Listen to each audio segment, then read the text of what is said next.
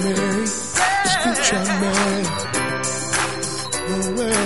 Come on, no me. Día y noche van tus ángeles, Señor, conmigo. Día y noche pienso que tú estás en mí.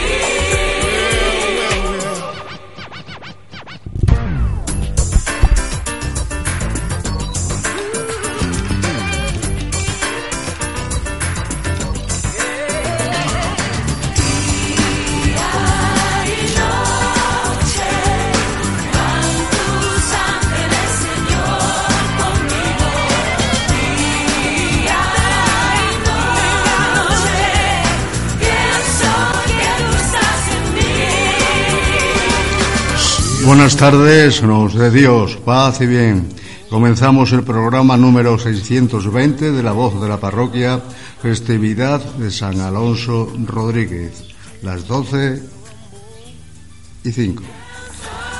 Il Divo es un grupo musical comprendido por un cuarteto vocal de cantantes masculinos.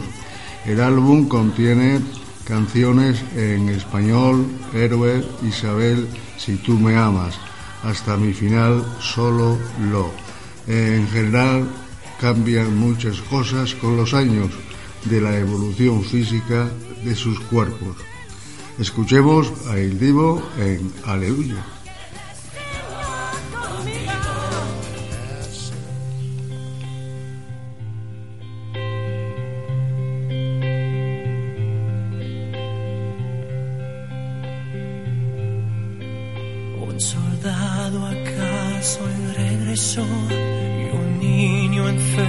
Se curó, y hoy no hay trabajo en el bosque de la lluvia.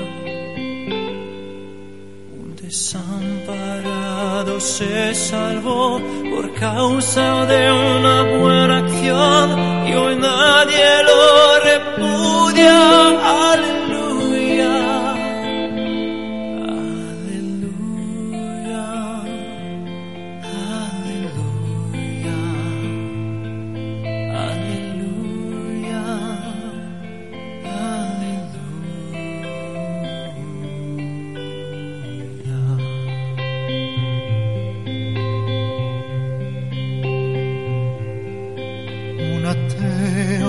Consiguió creer, y un hambriento y tiene de comer, y hoy donaron a una iglesia una fortuna.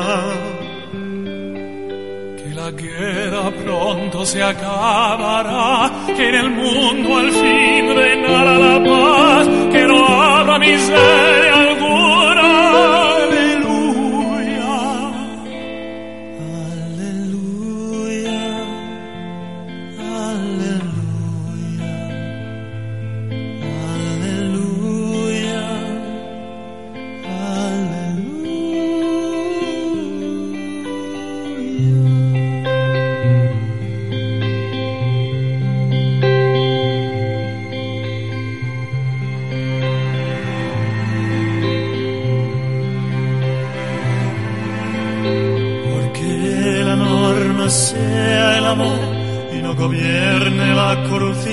Sino lo bueno y lo mejor del alma pura, porque Dios nos proteja de un mal final, porque un día podamos escarmentar, porque acaben con tanta furia. Aleluya,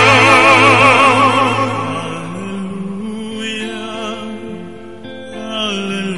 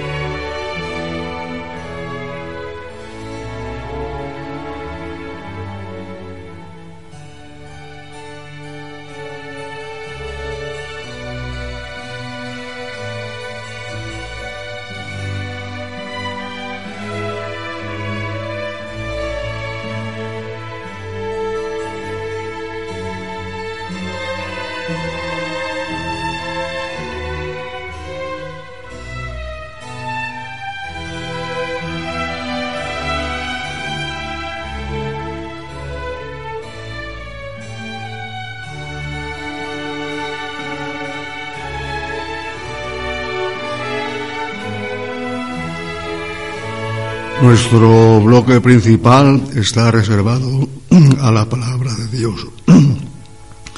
La lectura evangélica que vamos a proclamar a continuación pertenece al domingo trigésimo primero, escrito por San Lucas.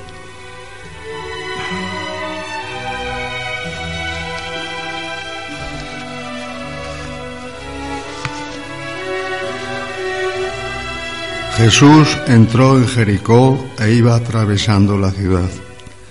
En esto, un hombre llamado Zaqueo, jefe de republicanos y rico, trataba de ver quién era Jesús, pero no lo lograba a causa del gentío, porque era pequeño de estatura.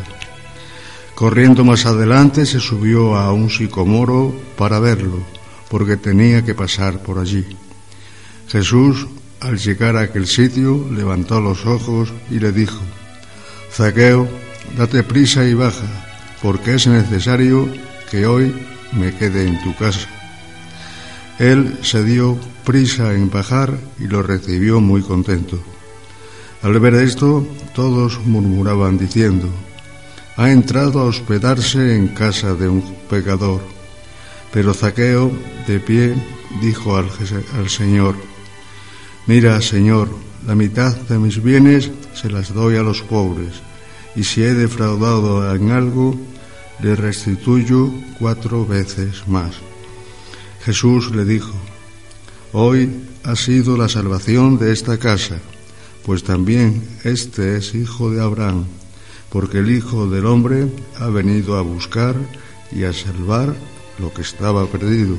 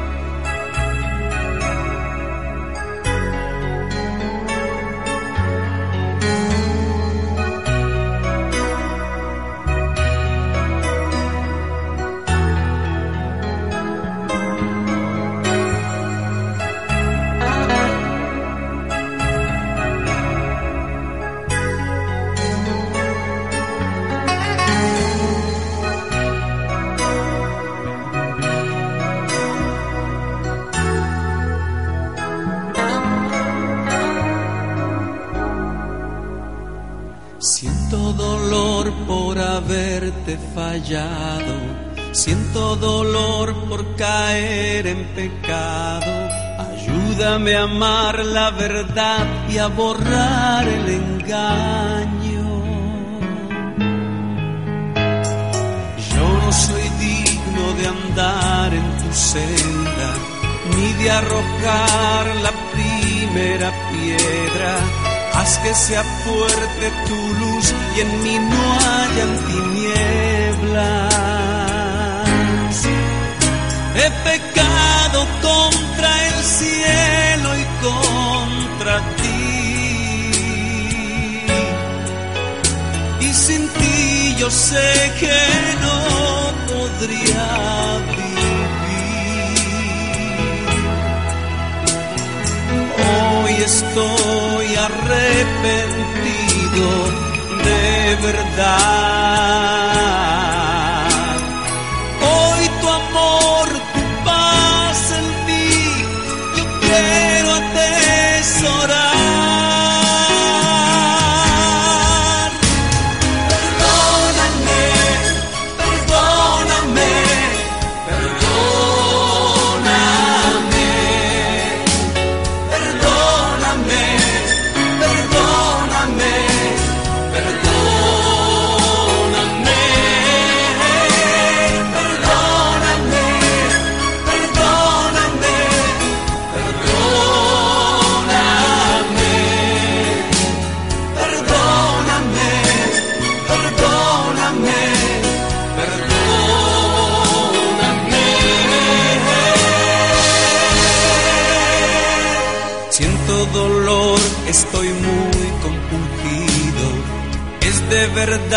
Estoy arrepentido, No puedo más ofenderte y sentirme vacío.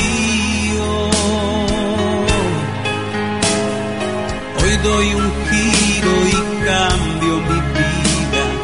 Tomo la cruz y hago nuevos mis días. Quiero llevar tu presencia, tu amor, tu justicia. He pecado contra el cielo y contra ti. Y sin ti yo sé que no podría vivir. Hoy estoy arrepentido de verdad. Hoy tu amor, tu paz en mí, yo quiero atesorar.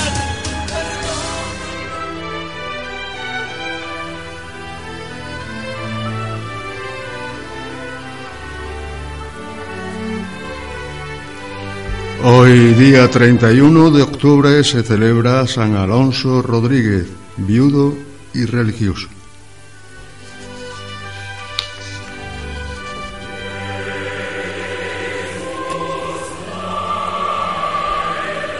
San Alonso Rodríguez nació en Segovia, en España, en mil quinientos treinta y tres, hijo de un comerciante acaudalado.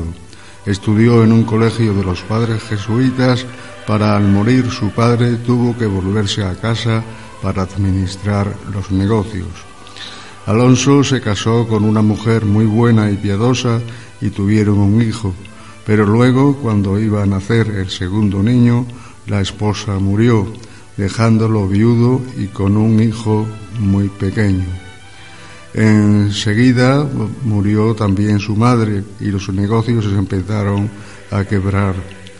Vendió entonces los pocos bienes que le quedaban y se fue con su hijito a vivir junto a dos hermanas suyas, las cuales le enseñaron el arte de rezar bien, y en estos días hizo una confesión general de toda su vida, empezando una existencia totalmente dedicada a la oración, a la mortificación, a la meditación y a otras de obras de caridad a favor de los pobres. A la muerte de su hijo, Alonso pidió a los padres jesuitas que lo aceptaran en su comunidad y lo aceptaron como hermano lego. Los superiores lo enviaron a la isla de Mallorca como portero del colegio de los jesuitas de Montensión.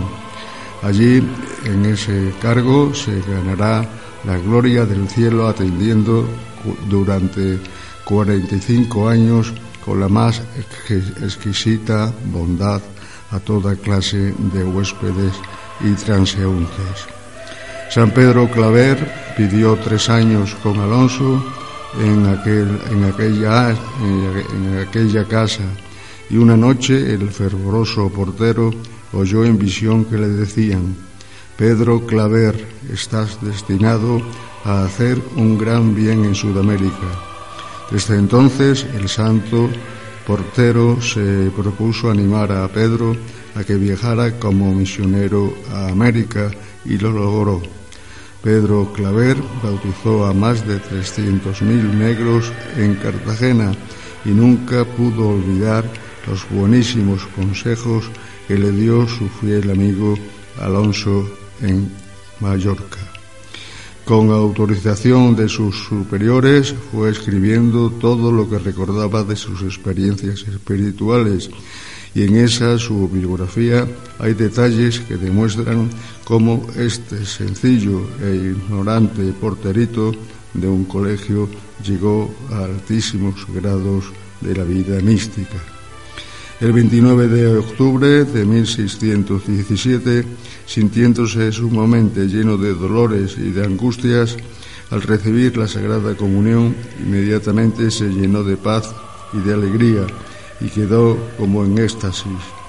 Dos días estuvo casi sin sentido, y el treinta y uno de octubre despertó, pensó, besó con toda emoción su crucifijo y diciendo en alta voz, Jesús, Jesús, Jesús, expiró.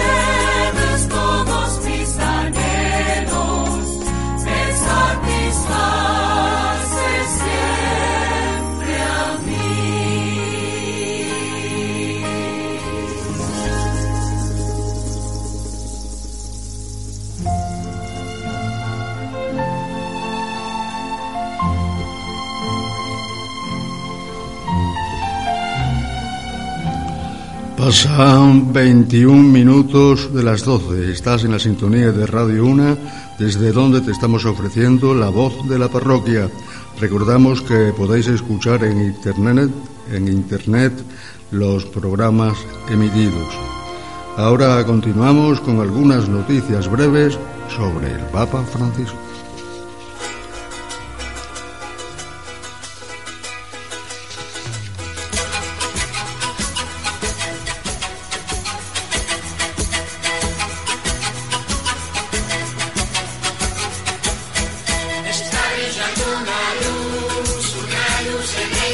Más de veinte parroquias de diócesis en España se unen a celebración de Halloween.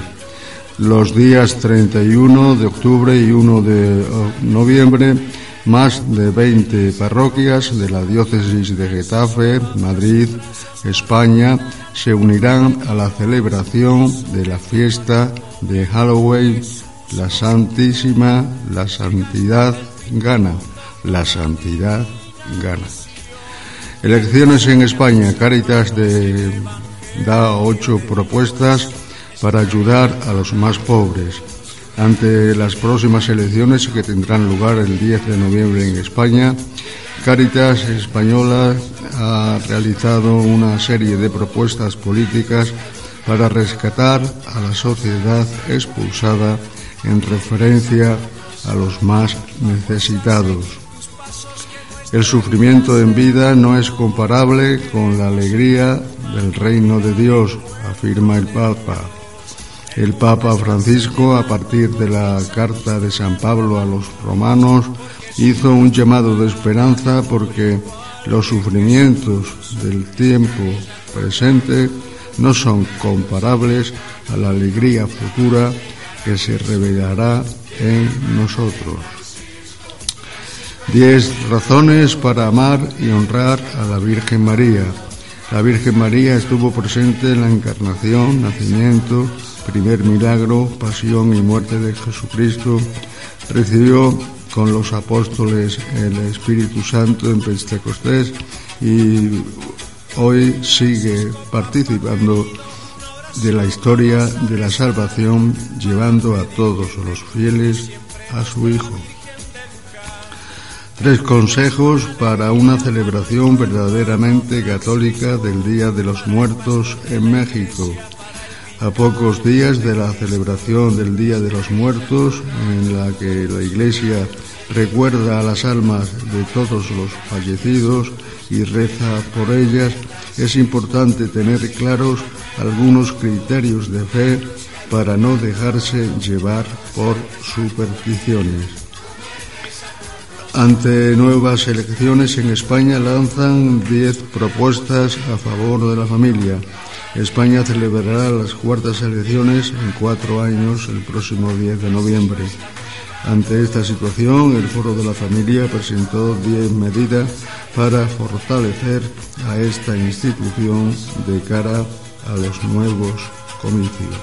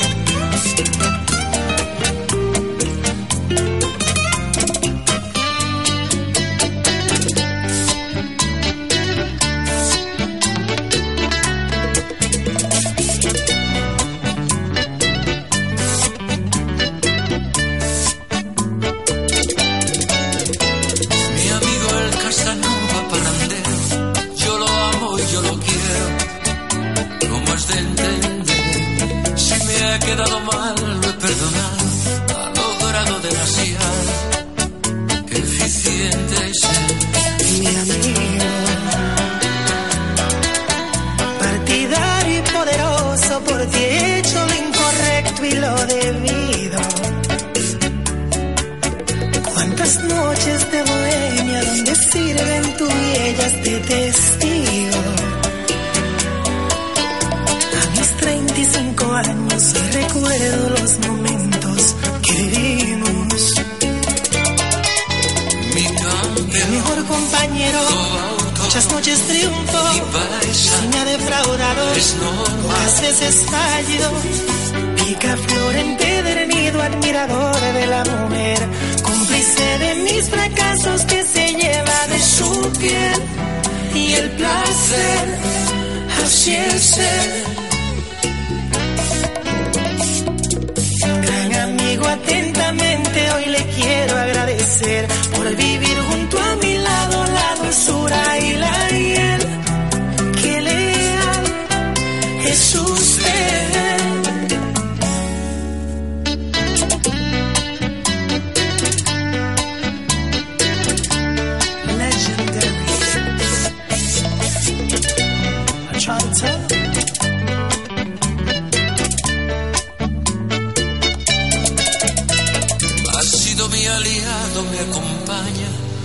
Confidente en mis hazañas, es mi amigo fiel.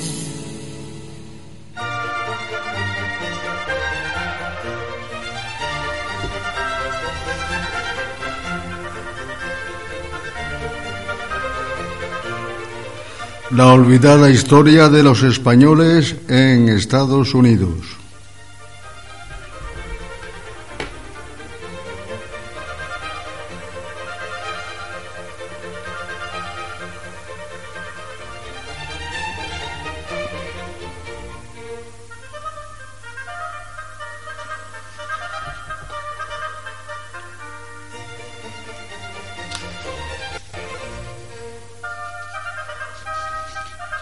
España dominó vastísimos territorios de lo que hoy son los Estados Unidos de América durante más de tres siglos.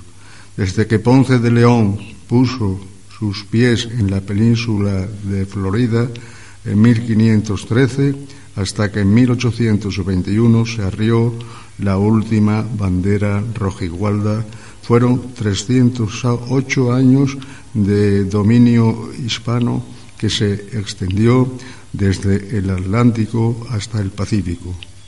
Hay incluso quien sitúa el inicio de esta historia unos años antes, en mil quinientos ocho, con la llegada de la isla de Puerto Rico, hoy considerado suelo estadounidense. La presencia española se extendió por la mitad de lo que ahora es Estados Unidos, e incluyó una amplia franja en el sur norteamericano, en los cuales estuvo de Texas, Louisiana, Arizona o Nuevo México, pero también mucho más al norte, hasta la propia Alaska. Sin embargo, la posterior hegemonía anglosajona, primero en las colonias británicas de la costa este y luego en los Estados Unidos, nacido tras la Guerra de Independencia mil setecientos setenta y cinco a mil setecientos ochenta y tres, eclipsó esa importante parte de la historia norteamericana. Tampoco en los españoles, más volcados en su legado de Iberoamérica, han prestado mucha atención a su pasado al norte de México y hoy son desconocidos para muchos de ellos grandes figuras de aquellos siglos como Pedro Menéndez de Avilés o Bernardo de Gálvez. En los últimos años, sin embargo, distintas publicaciones y acciones divulgativas a ambas orillas del Atlántico están reivindicando esa parte de la historia.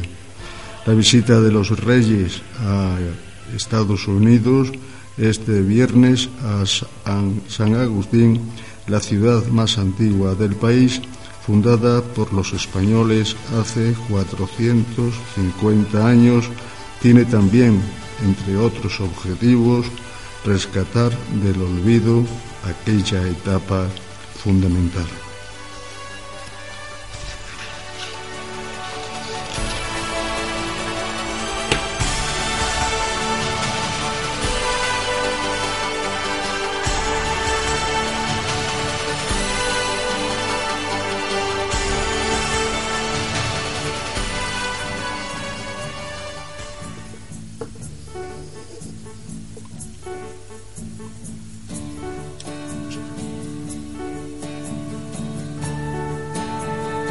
en el rincón de las anécdotas, el león y la cabra.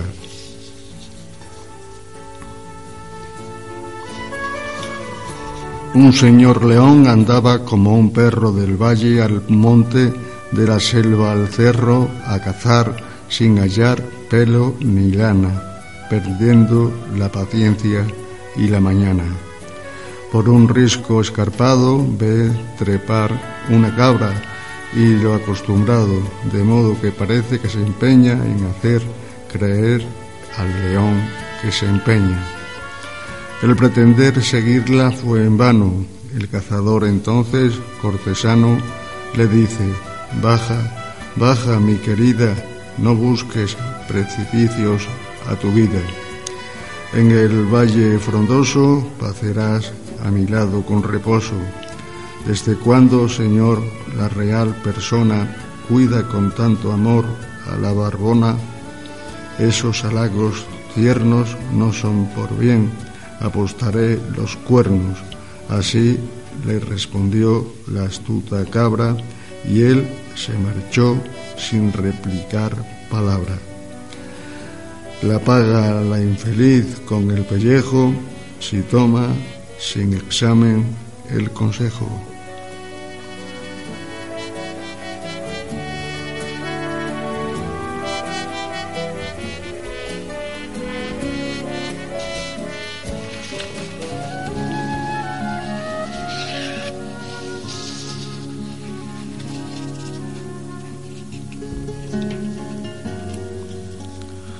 El cazador y la perdiz. Una rana, posada al borde de un estanque, contemplaba a dos toros que se embestían mutuamente en un prado cercano. «Mirad, qué riña tan tremenda», dijo a una compañera. «¿Qué sería de nosotras si animales tan corpulentos vinieran por aquí?» «No os asustéis», respondió la otra, «que nos importan las riñas de esas bestias. Además, esos animales no son de nuestra clase».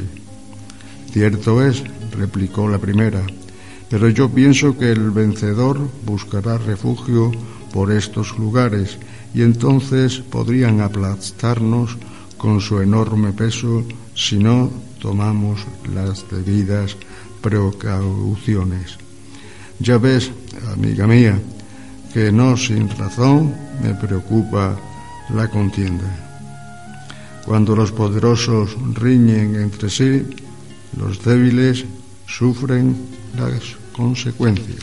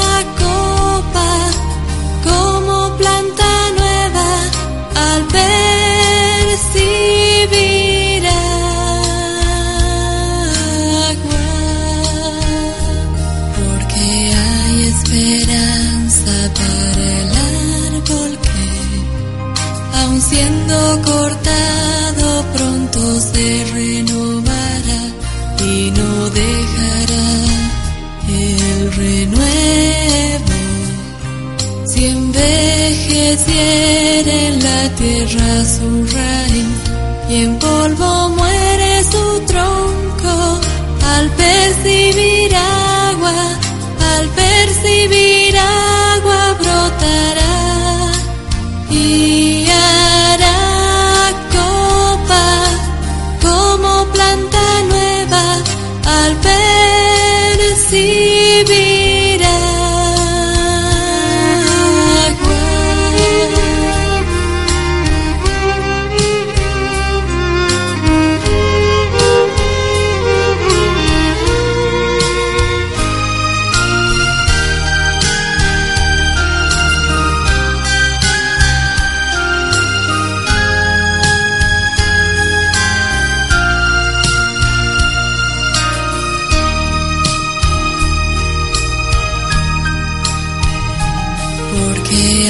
esperanza para el árbol que, aun siendo cortado, pronto se renovará y no dejará el renuevo. Si envejeciere en la tierra su raíz y en polvo muere su tronco, al percibir agua, al percibir agua brotará y hará copa como planta nueva al percibir agua.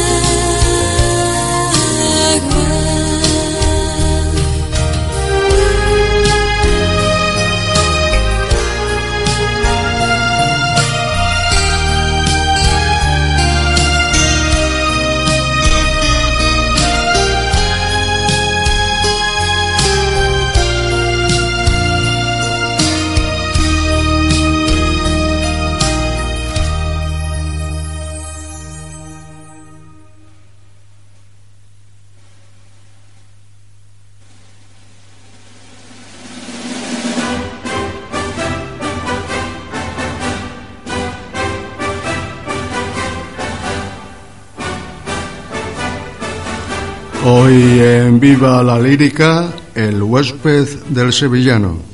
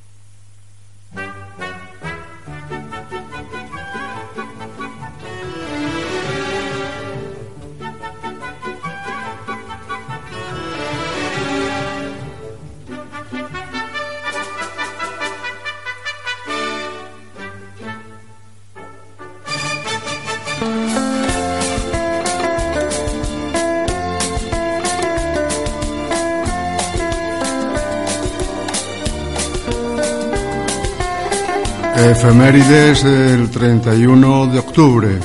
¿Quién nació el treinta y uno de octubre? mil novecientos tres, María Teresa León, escritora. mil novecientos diez, Eduardo Ortiz de Lanzaruri, el médico y catedrático. mil novecientos veintinueve, Luis Feito, pintor. mil novecientos cuarenta y uno, Abel Matutes, político. mil novecientos cuarenta y siete, Carmen Alborz, política y escritora.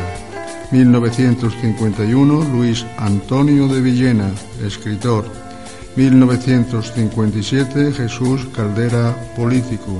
mil novecientos setenta y dos, Noelio Amarillo, es, Noelia Amarilla, Amarillo, escritora. Y por último, en el año dos mil cinco, Leonor de Borbón, princesa de Asturias.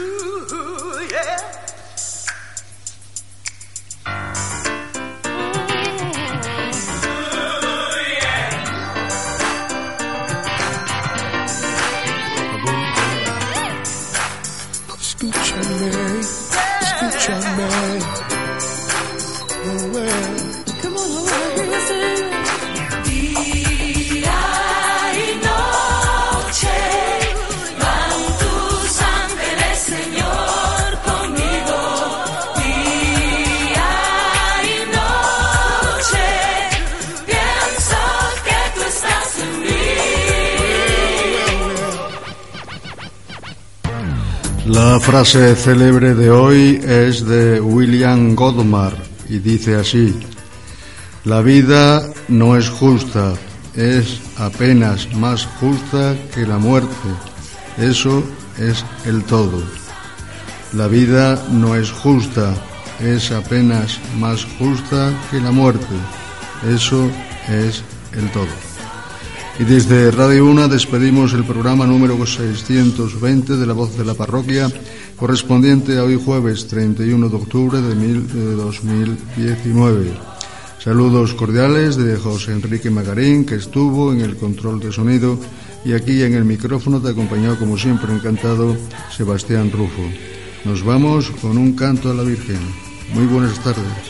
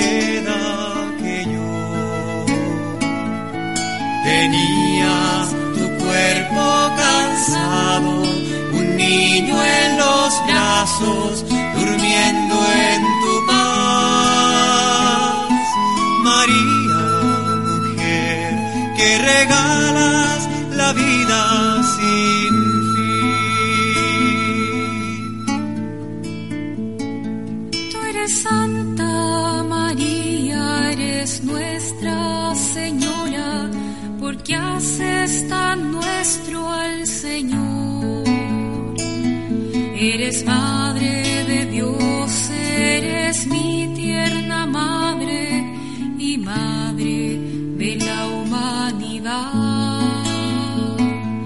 te pedimos que ruegues por todos nosotros, heridos por tanto pecado, desde hoy hasta el día final de este peregrinar.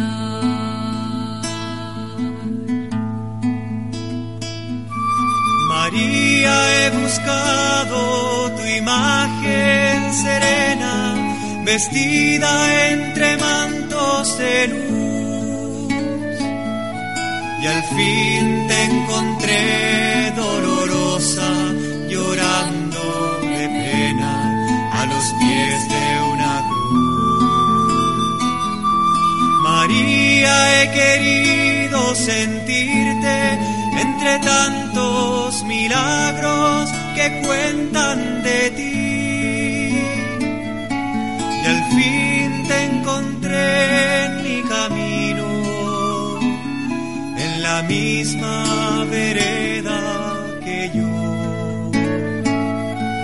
Tenías tu cuerpo cansado, un niño en los brazos, durmiendo en tu paz. María, mujer, que regalas la vida sin fin. Dios te salve, María, Sagrada María, Señora de nuestro camino.